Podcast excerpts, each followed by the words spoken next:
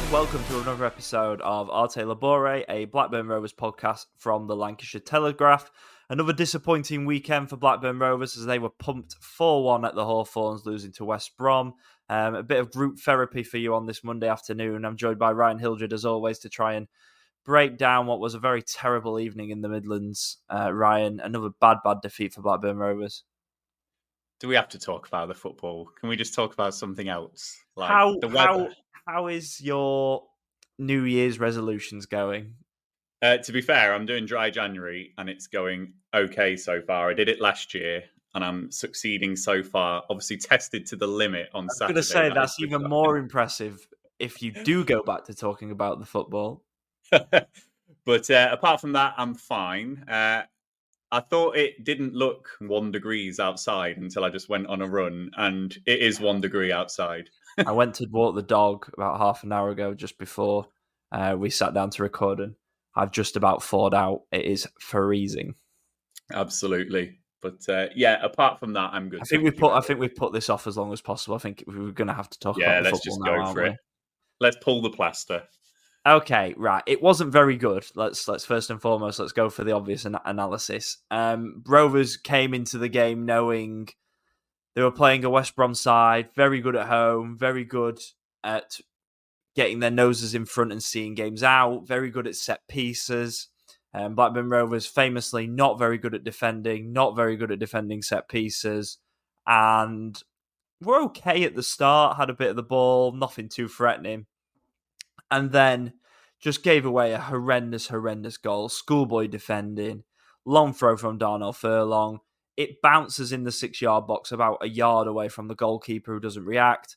Dom Hyam doesn't win the header. I think Tronstad and Hayden Carter are in there as well. No one wins the header and there's Fellows um, at the back post who, get, in fact, Fellows gets in front of Tronstad, doesn't he, to head it into the back of the net, and it's just an absolute cluster of errors because it's so so soft. You would be really disappointed. I play Sunday League, and I would be very disappointed if we conceded that goal on a Sunday because the defenders have got to win the header first and foremost. Of course they do, but even your goalkeeper I know we've spoken about how poor he's been coming off his line, so maybe he should just stay on his line.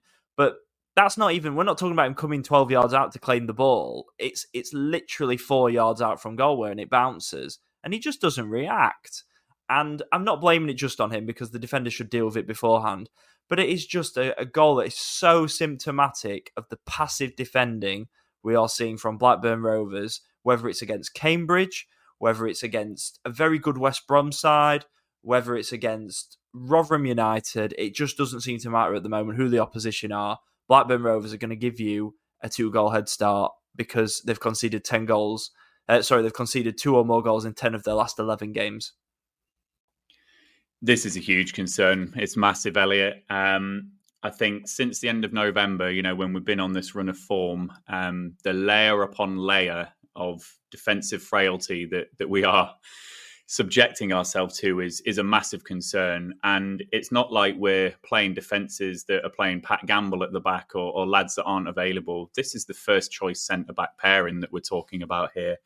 And every single one of those goals on on Saturday, as we'll probably go into some detail about, were completely avoidable uh, and and absolutely shambolic. Um, and four goals conceded away from home again. Uh, just just absolutely disgraceful. I'm really worried about the defence. Really, really worried. It's the bread and butter of any championship team. It's the bread and butter of any successful championship team.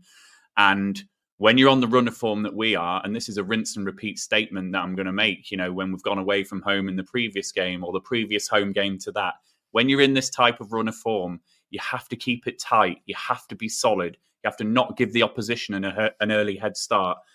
11 minutes, you know, Darnell Furlong, I was just saying to you off um, before we went live with this, we all know Darnell Furlong's got a long throw in. We all know what he brings to the table, yet we're defending like it's a surprise and it comes into the box. No one wins the first contact. Wahlstedt isn't proactive off his line. Tronstad isn't following the marker at the back stick. Take your pick out of those three. Just an absolutely horrendous goal to concede. And from that moment on, it's game over. You know, 1 0 down to a Carlos Corberán side at the Hawthorns. It's absolutely game over at that point. And I think all Rovers fans knew that. And what a depressing turn of events that is that 11 minutes into a championship game of football as a fan you're thinking it's game over but it's the absolute god truth and something's got to change something's got to give some people have got to stand up and be counted because these goals that we're conceding at the moment are not as a result of good play from the opposition they are as a result of our frankly shambolic defending yeah, you're absolutely right. It is complete ineptitude of Blackburn Rovers to give these goals away. If they were, you know, they've been poor defensively all season, obviously, given they've conceded 52 goals, which is the most in the Championship. But when they were playing Ipswich, Leeds, Southampton, Sunderland, when they were in good form, you could say, okay, they're getting cut open by very, very good players, good passages of play. They're not taking the chances. They are so easy to play against at the moment. And as I say, concede two or more in 10 of your last 11, that is it's like a quarter of the season that we're talking about. That that is a team that does not know how to defend their box, and it comes down to aggression. It comes down to intensity, and they are just not doing it at the moment. And quite frankly, we can talk about inexperience all you want, and there are a lot of valid points to be made about the lack of experience and the depth of this squad, but it is the most experienced area of the pitch and across Hayden Carter, Dom Hyam, Scott Wharton, and Callum Brittain at the weekend, that was nowhere near good enough for the for the levels that they have set themselves since coming into Blackburn Rovers or breaking into the first team. That that that is a fact. I mean, the second goal is a, an error from Dom Hyam. It's a terrible header, loose, um, and and Brandon Thomas Asante picks up on it it's a really, really good finish. I do want to stress that. I think it's a fantastic strike into the corner. Again, Callum Brittain, are you intense enough? Are you tight enough? Are you closing the ball down? I think he could get tighter, but it's a great finish taken off in a way. And the players they do have that obviously got any seniority, and certainly the players in defence, are just way out of form. I think if you look at Dom Hyam, he has not looked anything like the player he was last season or earlier in the season since he came back from injury. I don't know if he's been rushed back a little bit. I don't know if it's been too much too soon. But he's only played two games in the last two weeks because he obviously had a, the weekend off against Rotherham um, after he got suspended at Hull. Didn't look great against Cambridge, in truth, and didn't and looked terrible against um, against West Brom. It just looks if anyone's got any sort of pace running at him, he looks really, really vulnerable, and that's just not Dom Hyam that we're used to. I think Hayden Carter's probably had more poor games than good games this season, if I'm being truthful. And I am a big or a what? Well, last season I was a huge Hayden Carter fan. I thought he was absolutely fantastic from the turn of the year until the summer, and I thought he started the season okay as well. But that there's been a lot of games this season where I've come away thinking he was really poor, particularly against any sort of striker with pace. I go George Hirst against Ipswich, he got run ragged. Um, against Leicester, against Vardy, he really struggled.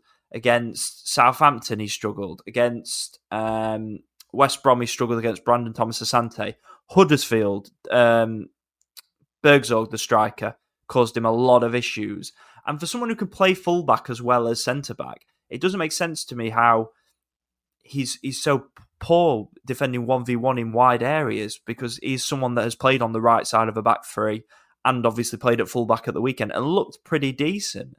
But individuals are, re- and I'm not just picking on those two at all, but they were the poorest of the lot at the weekend. Um, the third goal is a little bit unlucky with the way it bounces off the heels of Dom Hyam, but it's not unlucky in the sense that they were that Alex Mowatt's given so much time on the edge of the box to put a delivery in. It hits Wahlstedt and then Hyam and then goes in the back of the net. And as I say, they've they've got experience in that defence, but quite frankly, they got bullied by West Brom when you're in this situation, you need leaders. Um, you need people to stand up. You need people to help. And we were already losing uh, or missing Szmodic, uh, obviously in the first half or in that game. Sorry, with the illness that he had.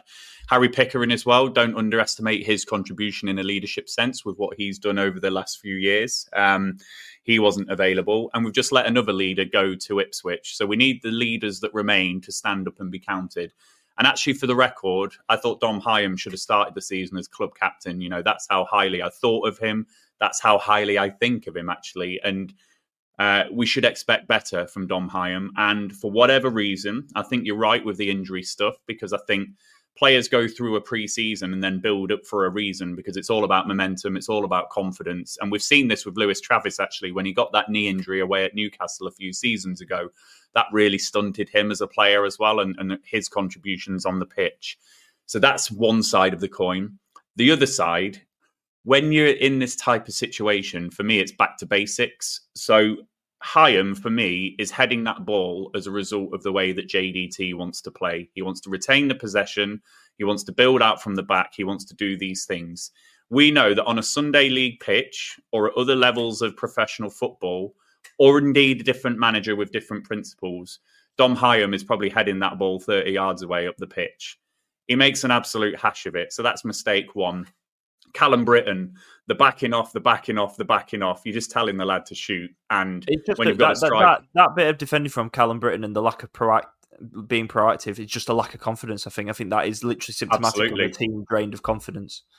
I think you're right, and I think a confident Callum Brittain probably shows him onto his weaker foot or gets him out of, you know, forces him out onto the byline or, or something along those lines. I think we see something different, but just to back off and, and let him shoot when you're already 1 0 down. Um, you know, Brittain's not held himself in glory there as well. So, yeah, terrible in that regard. The third goal, um, I mean, it's rinse and repeat. Like when you're 2 0 down in a game, um, short corner routine, yes, but who's tracking Alex Mowatt? Who's responding to Alex Mowatt? None of them look like. Like it's one thing to get no, no one goes out to him.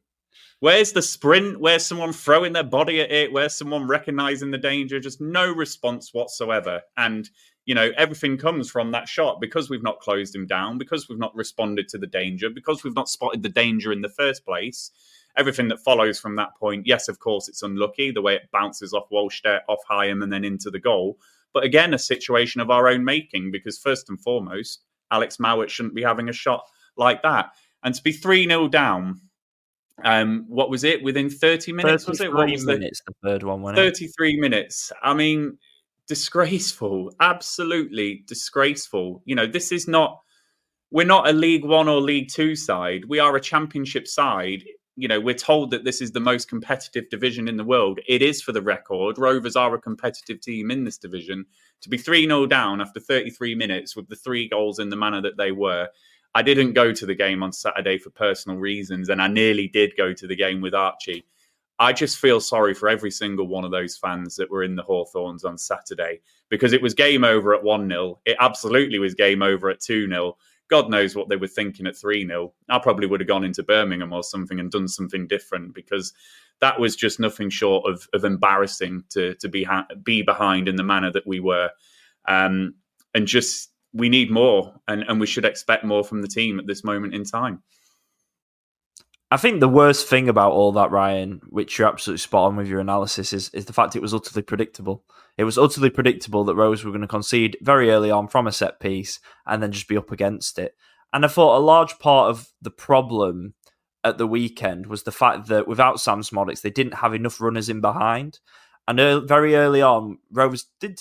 Jon said they started brightly. I think bright's probably a little bit kind, but they had a lot of the ball. They were okay. They were in the game, but it was all safe. It was all you know, very safe, very very not not hurting West Brom. They were quite happy with them in front of him. They weren't causing any problems. They were just knocking it around pretty lethargically. And because they didn't have runners in behind, West Brom just went, all right, no worries. We'll just step 10 yards up the pitch. No problem. We'll just play on the halfway line because you're not running in behind us. You've got no sort of conviction in your runs and your passing. So we're just going to step 10 yards up the pitch. We're going to press you incredibly high and you're going to make mistakes playing out because you're low on confidence. And I thought a huge part of the issue was people not going in behind. And Sam Szmodics is so great at doing that from deep. We've seen so many goals where you know, he doesn't play as a striker. He's not a number nine. He plays as a number 10 as in, in a more withdrawn role. But so often, how have we seen him, him getting onto balls over the top or him running through one on one with the goalkeeper?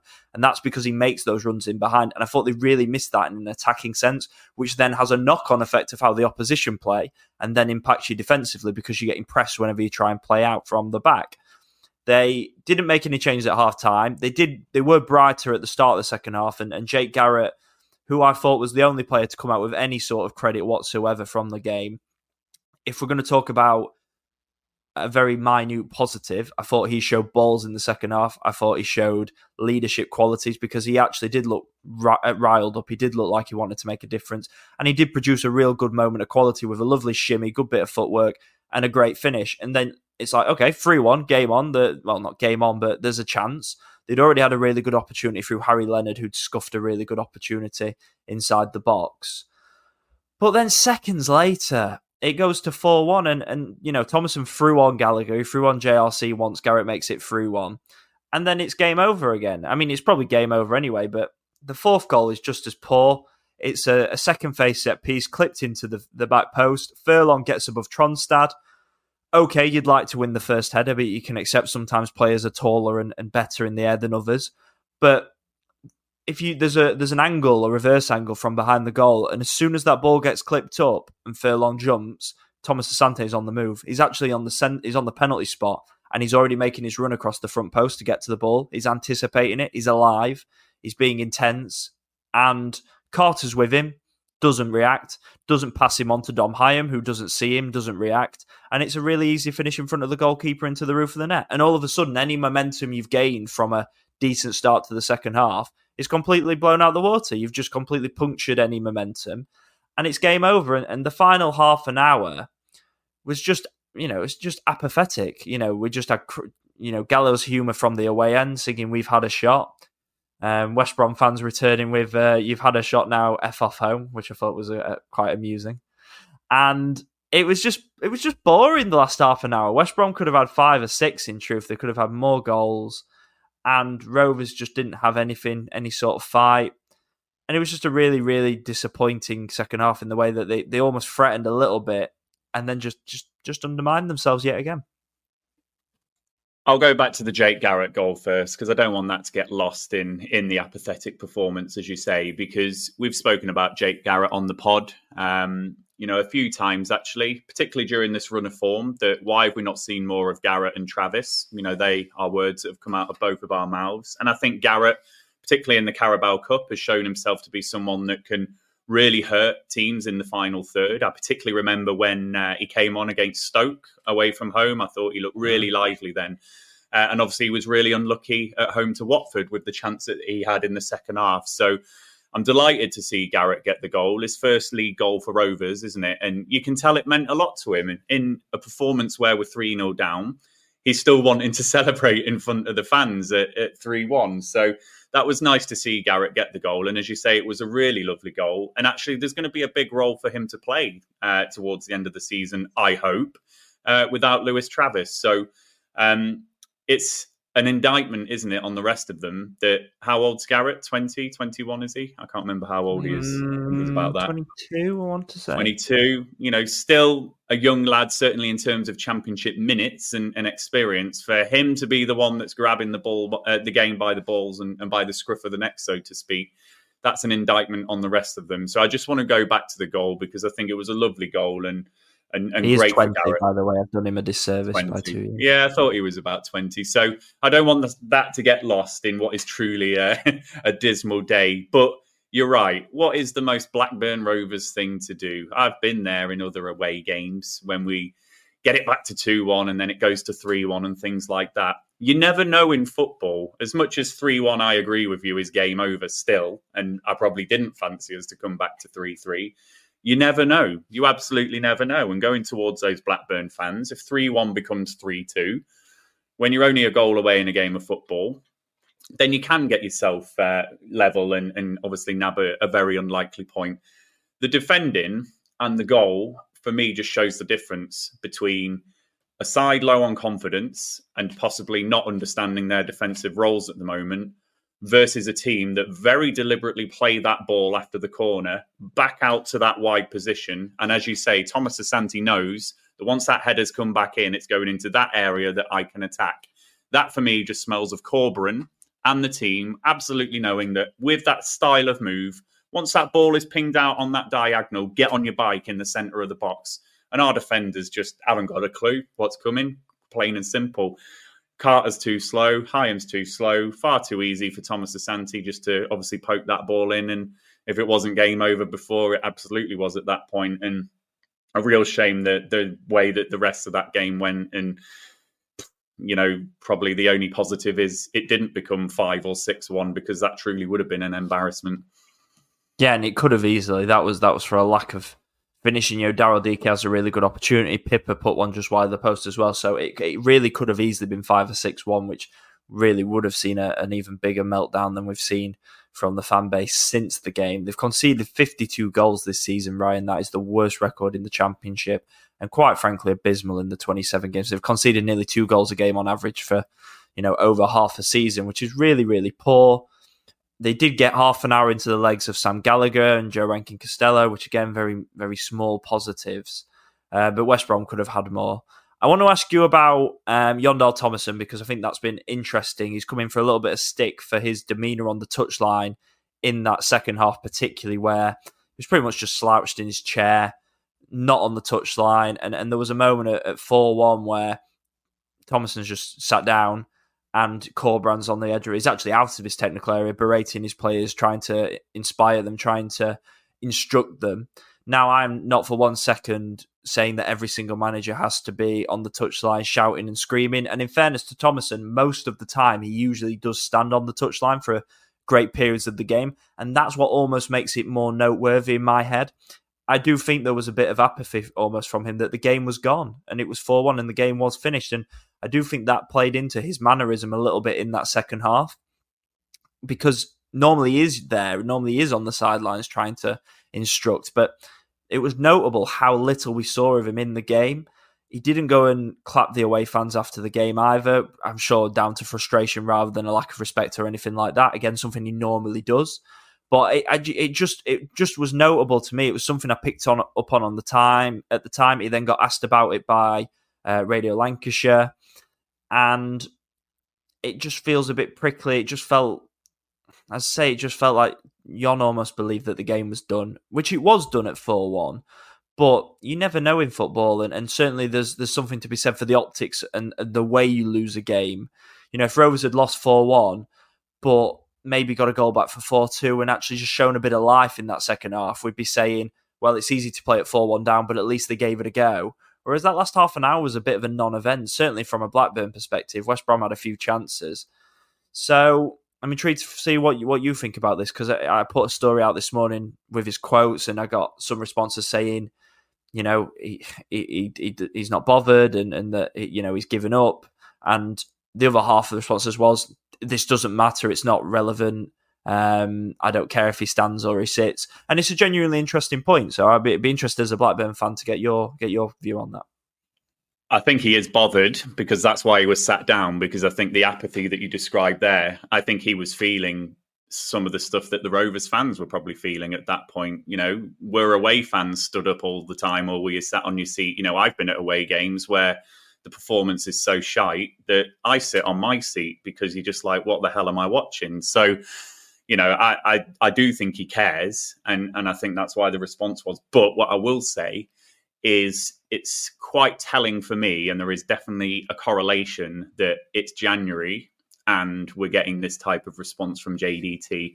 I remember being quite worried about him towards the end of the season with some of his demeanor and some of the things that were coming out of his mouth because I don't know if there are things going off the, going on off the pitch or conversations being had or things coming to light in JDT's mind which are shifting and changing this project as he calls it all the time and the tools that he thinks he's got for the job are different to the tools that he's actually got for the job. And there's a reason why we've loaned Lewis Travis out to Ipswich. There's a reason, as we're probably going to talk about on the pod, why Sam Gallagher is generating interest because he's essentially having to generate his own tools from the tools that he's already got. So I think there's a lot going on behind the scenes that are ultimately fueling his uh, demeanor and fueling his emotion at the moment on the pitch, when you're looking at a performance like that, I absolutely agree with you. JDT is not the type of manager that I'd put in the bracket of Liam Rosenior, Carlos Corberán, Mikel Arteta that are up and down that touchline, shouting all the time, really animated, moving all the time. He's a bit calmer. He is a presence on the touchline and he's given the instructions in a different way, albeit less animated than those two. So I think it was quite telling that he was on the bench. But I think he literally reached a point of right, we get it back to three one, fourth one goes in. What the hell? I think it was literally a what the hell type response uh, as a result of all these things on and off the pitch going on at the moment. One thing I will say, it's absolutely on him to sort this out. So don't get Dom Hyam attempting neat headers across his backline and then Thomas Asante then obviously going through on goal and, and getting that second goal change something, do something different. Don't come out to you in the press and say, we're going to play the same way. No, he has to recognize the situation we're in. That goals against column is a red beacon going awooga, awooga at the moment, and he's seemingly doing nothing about it. So he does need to do something about it. And it's not as a result of him sitting or standing on the bench, it's the tactical instructions that he needs to employ on the pitch.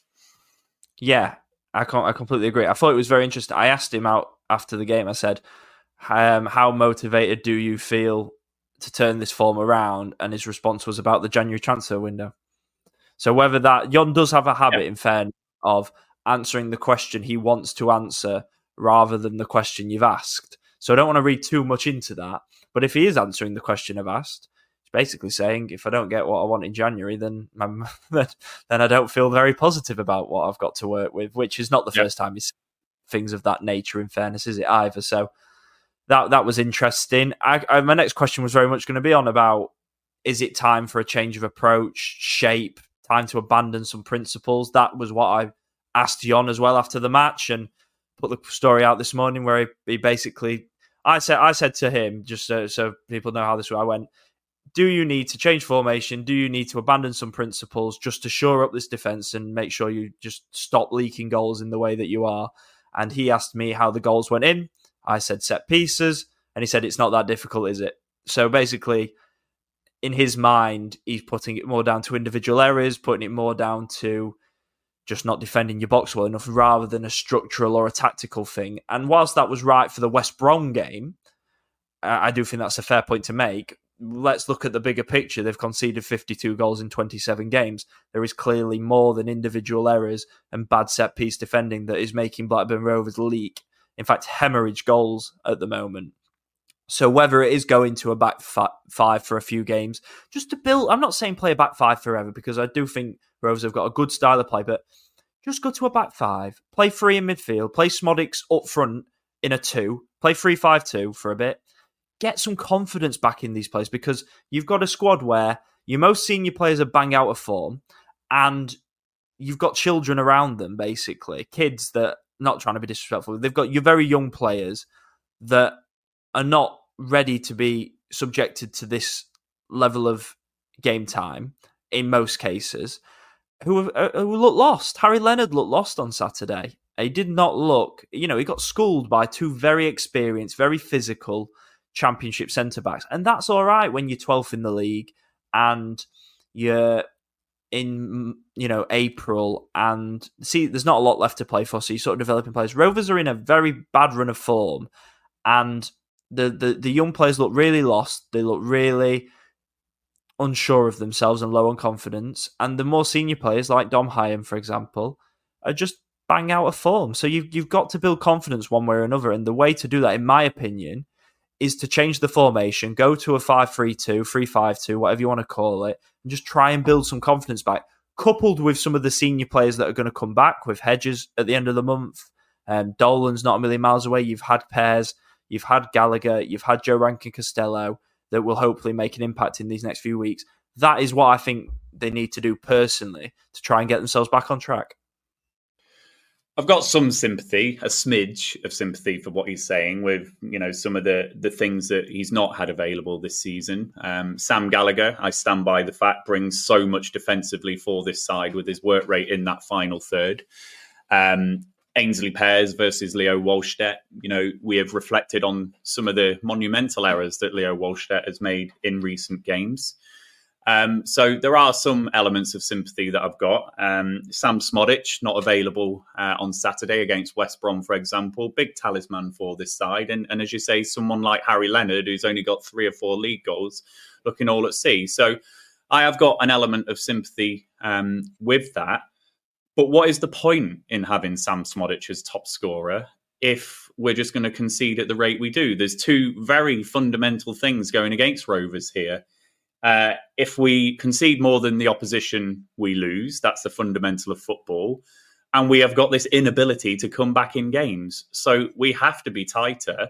We have to not as concede as, as many as we do because it's two damning things going against Rovers at the moment. So I'd love to see a change in approach. I think if we do it, we might have to accept that we might see a less effective Sam Szmodics. We might see some different patterns of play, not as easy on the eye, and all those types of things. But the goals against, you know, when you look at the results, three at um, four at Southampton, three at Sheffield Wednesday, four at West Brom, two at home to Rotherham, two at home to Cambridge, two away at Hudders, uh, three away at Huddersfield. Sorry, you know these are it's, it's damning stuff. So something has to change and something has to give. And when you have got a young crop of players, they need something to change. They need to do something different. They need to feel that, okay, the effort that they're putting in is resulting in something on the pitch. So I would be changing something if I was the manager. I will go back to a previous point I've made on this pod, though. I don't think JDT knows how to do it. I think it's against his core principles as as a manager. I think he is fundamentally a front foot manager, which is why we've seen the rebirth of JD uh, of JRC. Sorry, it's why we've seen Sam Szmodics get the goals he has. He's using these players. He recognizes the talents that they've got, and he can use them in a really creative way on the pitch. That is JDT's mantra. To it's a bit like the Kevin Keegan approach. We'll score more than you. It's essentially that. That is his approach. It's not so getting results. No, exactly. And Kevin Keegan found out some of that as well, didn't he? So I ultimately don't think JDT knows how to be a Neil Warnock. That's that's it in a nutshell for me. I don't think he knows, but he's got the players to do it. You're telling me we can't get a creative and um, we can't get a defensive shape out of a back five of Pickering, Wharton, Hyam, Carter, Brittain, Tronstad, Garrett, Travis when we had him, Szmodics, Gallagher when he's back it's probably the left. You know, Siggy in that instance is probably a bit of a luxury if you're trying to tighten it up. Well, put someone yeah, who will work I, hard. I think like if you, you went to a five-three-two, I don't think Sigurdsson gets in. I think you're looking at Szmodics and Gallagher hopefully up front, JRC at right wing oh, back, Pickering or JRC, Chris course, yeah. JRC or Chris Seny at uh, uh, sorry, JRC at right wing back, Chris Seny or Pickering left wing back. Scott Wharton, Domheim, Hayden Carter. Hopefully, they sign another centre back because they bloody well need to in terms of depth as much as anything else. I think let's go to January. I've not got a lot to say on this, but obviously the club have rejected a bid for Sam Gallagher last. Well, they did reject a bid for Sam Gallagher last week, which is interesting from Ipswich Town. Gallagher has got six months left on his contract. He is Blackburn Rovers' highest earner.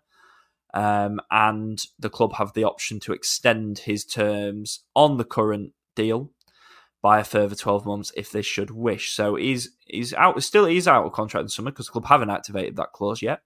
But they can activate it if they want to, but it will be on the same existing terms he's on at the moment, which are quite high. Um, Ipswich have offered, um, have made a permanent bid for him. It got rejected, didn't meet Rover's valuation. I don't know what that valuation is nor what the exact bid was from Ipswich, but I know that a bid's been knocked back. There was reports from the PA that there was two bids, one of one million, one and one and a half million pounds. Um, I've been told by a good source that there's been one bid, but I don't know exactly how much it was for. And it, it you know, it's really interesting with Sam Gallagher, isn't it? Because I think there's two ways to look at it. I think he undoubtedly Blackburn Rovers are a better team with Sam Gallagher in it. The stats back that up as well as the eye test. And certainly since he's been gone, I think that also has strengthened that that opinion and that that narrative that they're a better team with him in it.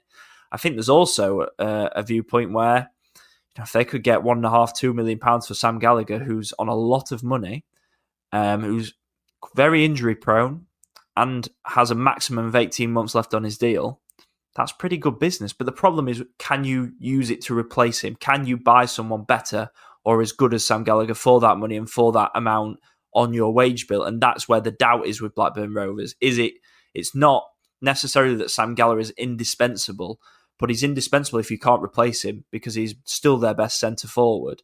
And that for me is is the question mark around this deal if it is to go through and if Ipswich are to come back with another offer. because Jon Dahl Tomasson is not going to be very happy if they sell Sam Gallagher, particularly if they sell Sam Gallagher and bring in a Samir Telalovic type.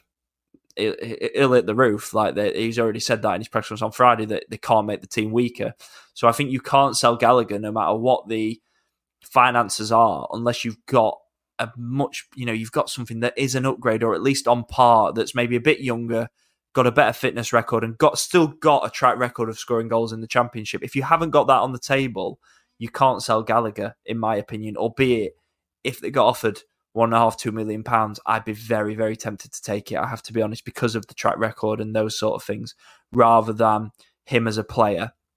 There's also interest in Niall Ennis on loan, which we've reported um, earlier this morning as we record on Monday. Um, Bolton, Barnsley, and Blackpool, the three Bs, they're all interested in taking him on loan for the rest of the season. He wasn't included in the matchday squad on Saturday out of choice. Um, for anyone who's wondering why there was eight subs and Ennis didn't travel, Pickering was in in line to start all week, did all the shape, was meant to play, and threw up on Saturday morning just before they got on the coach. So that's why they had eight subs because Pickering literally threw up about ten minutes before they left.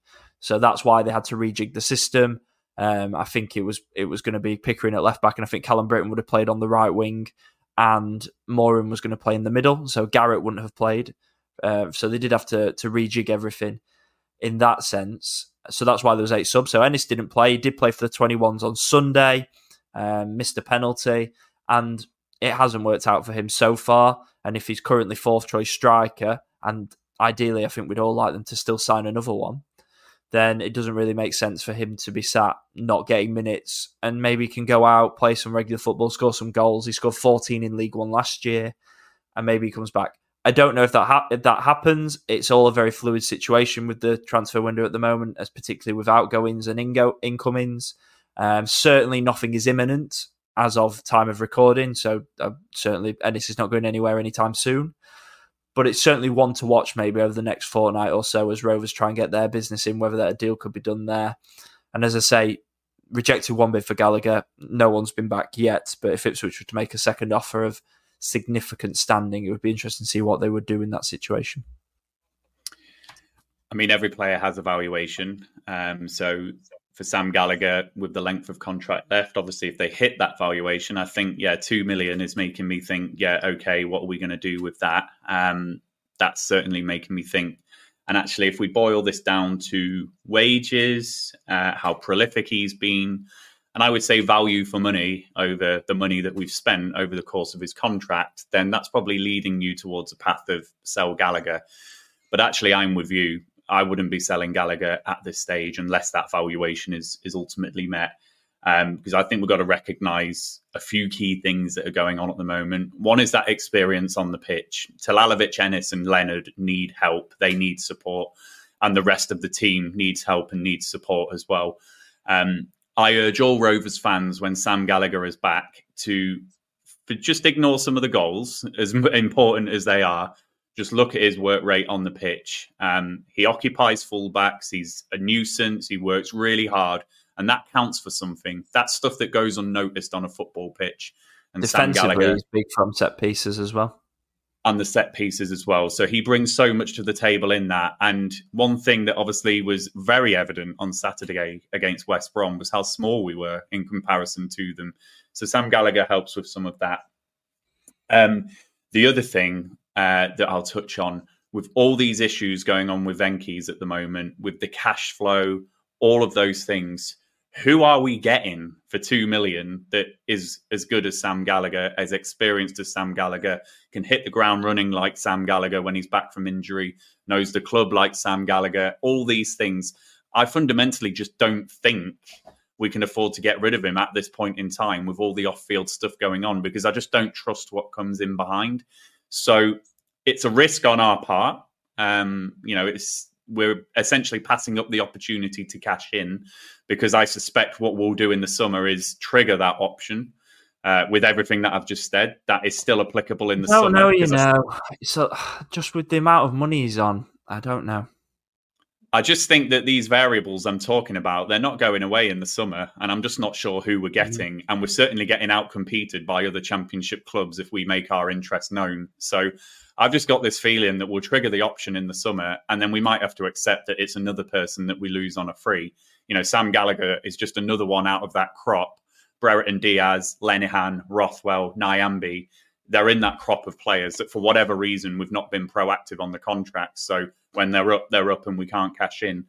So it's a two million pound question, isn't it, Elliot? You know, do we have someone here that injury record aside, someone who knows the team who we know can at least contribute and help us over the next season and a half? Or do we cash in now and look extremely light in those attacking areas? You know, we've got Ennis, who has not done it for me, and I would be loaning out to League One if we keep Gallagher. Leonard, who is a young lad who we need to be patient with and give time and support, and Telalovic, who, you know, it's probably next season and beyond for him. So it's a big risk to cash in on Gallagher at this point in time. I hope there's some rabbits up the hat, uh, in the hat, sorry. I hope there's things up our sleeve. I can't even get the analogy right. I hope there's something out there. The. I have lost it. I've lost it. I don't. But I, I, hope there's something there. I hope Greg and the recruitment team have got their eye on something that they think actually with that two million we can go and push that button there. Um, but for me, I'd be keeping Gallagher because I, I just ultimately unless Greg, as as I say, has got something up his sleeve, I just I don't trust what's coming in behind Sam Gallagher with the current variables and restrictions that we've got on this side. Yeah, I think if it was as straightforward as they could sell him, and we know that money would definitely get reinvested to bring in someone of the same quality, maybe a bit younger, better uh, goal record return, perhaps, then I, would be more inclined to sell him because I don't think I, I think I think a million and a half, two million pounds is a good valuation, in my opinion. This is, I don't know what the club's valuation is. This is my opinion. I think if someone offered me two million pounds for Sam Gallagher, and I knew I could replace him for the same sort of money and the same sort of wages, or spread that, you know, maybe slightly lower wages, but spread it across the pitch, so you could get another loan or so. I think I would, I would sell him personally. I think it's a fair offer, but I just don't know what would cut. As you say, that we, we have no trust of what will come in behind because all that's come in in the last six months have been unproven players, free signings, or teenagers on loan. And if they sold Sam Gallagher and bring in a 22 year old that has no never played in the championship before and is a, a project, they don't they just can't do that right now. So that that's that's where I stand on it anyway. Um, let's look ahead to the weekend. It feels a long way away right now on Monday, but they will play Huddersfield at Ewood Park, the first of four home games in a row, including the Wrexham FA Cup tie. It's a really winnable game, and it's a chance to stop the rot. If they keep conceding goals, they're not going to do that. And I, I don't mean to be disrespectful to Huddersfield either when I say that, because they did beat Blackburn Rovers 3 0 literally three weeks ago but Huddersfield are one of the poorest teams in the league. I expect them to get relegated, if I'm being completely honest. And we've got this. If they can't get the, you know, you look at the games they've got coming up at home. They play Huddersfield, they play Stoke, they play um, QPR and Wrexham. If you can't get your season back on track with those four games at home in a row, you've got big, big problems. Absolutely right. You know, this is a crunch point of the season. Uh, we've been reflecting on the layer upon layer of problems that have been happening for this side since the heady days of Rovers 4, Birmingham 2, when the world was lovely because that result followed a 3 0 away victory at Stoke. When the world That's was lovely, at the, it's been layer upon layer of issues and problems that have come our way and they're staring us in the face now. And it all absolutely came to a fruition on Saturday against West Brom. So you're absolutely right. The three league games. I mean, I'd love an FA Cup run as well because I think it's an income stream for us first and foremost. So we need all the money we can get. So we need to be getting past Wrexham and, and get into that next round to get as much money.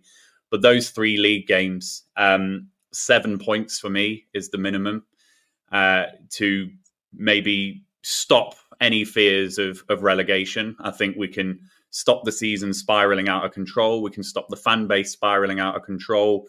Um, we can stop the the young lads in the squad spiraling out of control in terms of confidence if we can pick up a healthy seven points from those three home league games that, that you've mentioned there. And you're right, they're three opposition, particularly Huddersfield and QPR, that on paper are perfect opposition to play to get your season back on track, particularly with the away records and, and the way that they've been playing this season.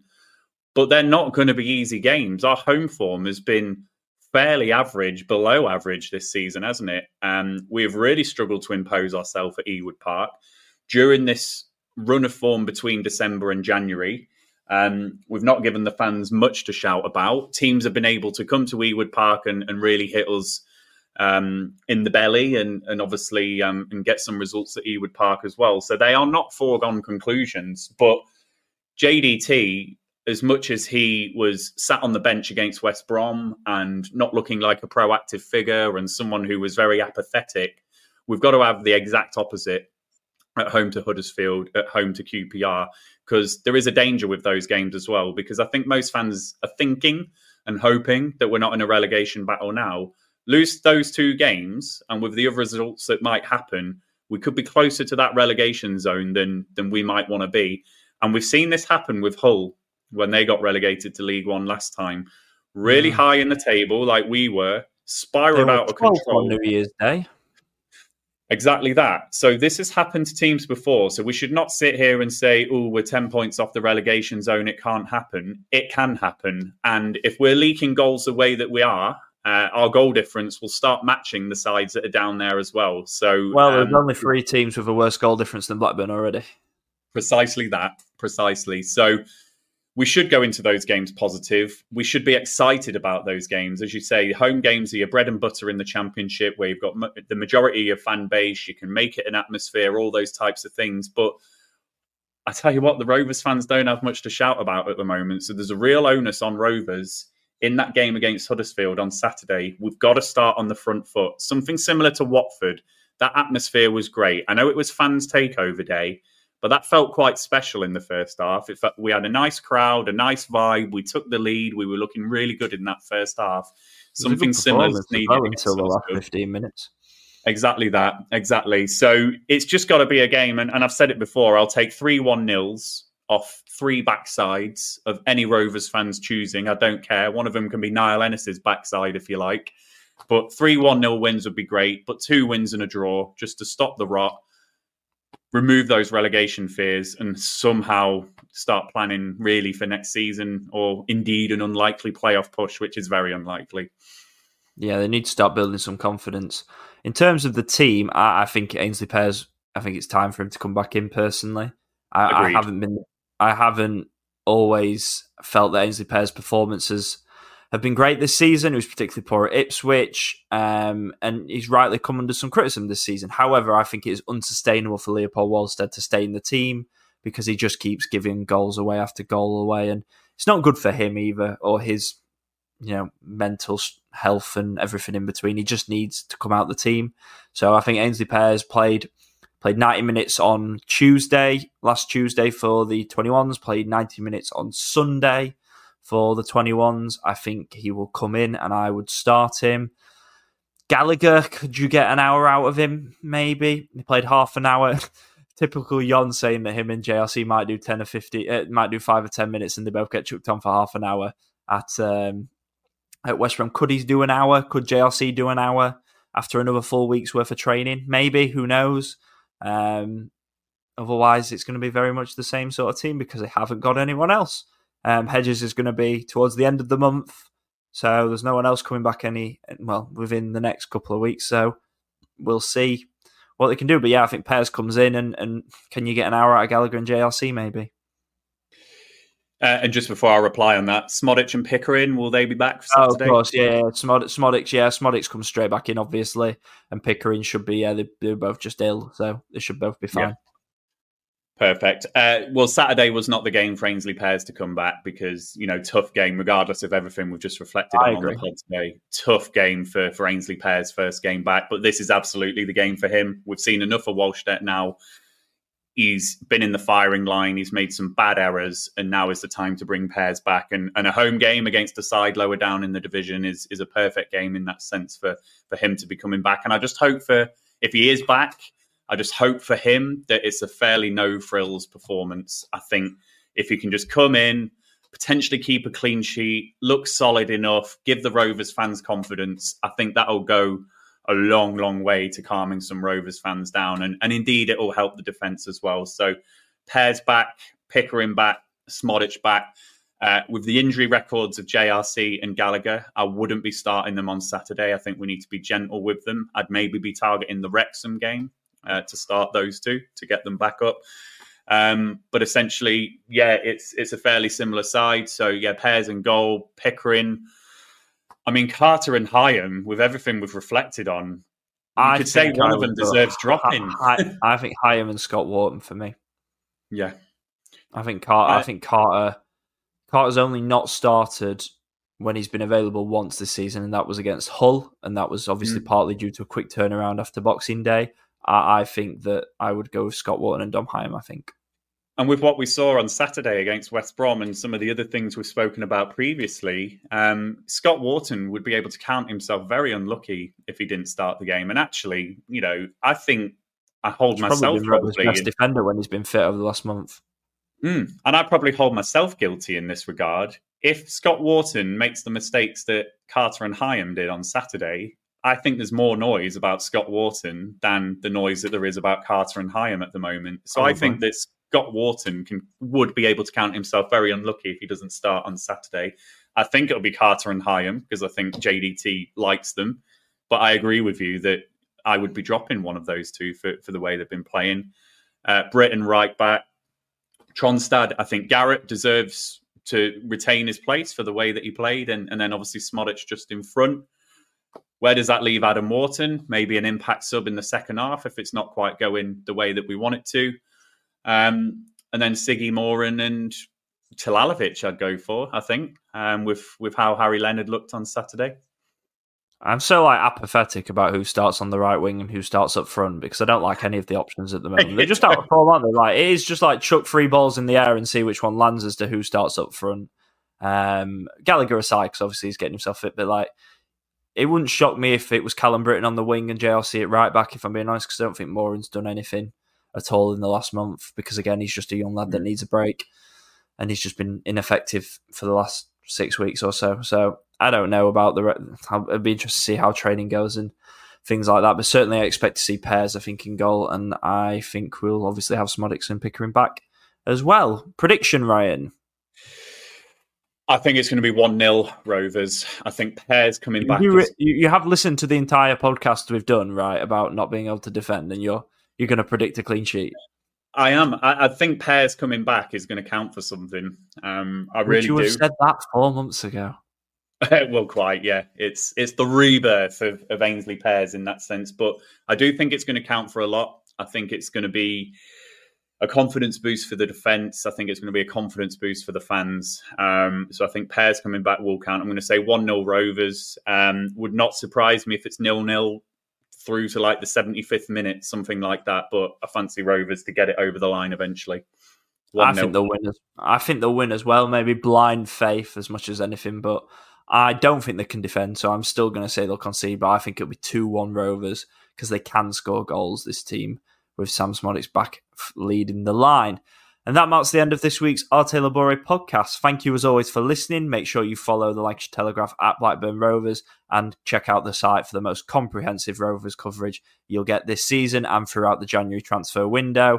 If you do want to support local journalism, you can subscribe to a um, to a subscription and get a better reading experience with fewer ads, subscriber only content, and plenty more perks. Go to the lancashiretelegraph.co.uk slash subscribe and you can get a monthly or annual subscription. We're going to have a lovely feature um, later on the week for our subscribers only, which I, I, will not give too much away on, but certainly worth subscribing for for later in the week. Uh, thank you for listening as always, and we'll catch you again next week for another episode of Arte Labore.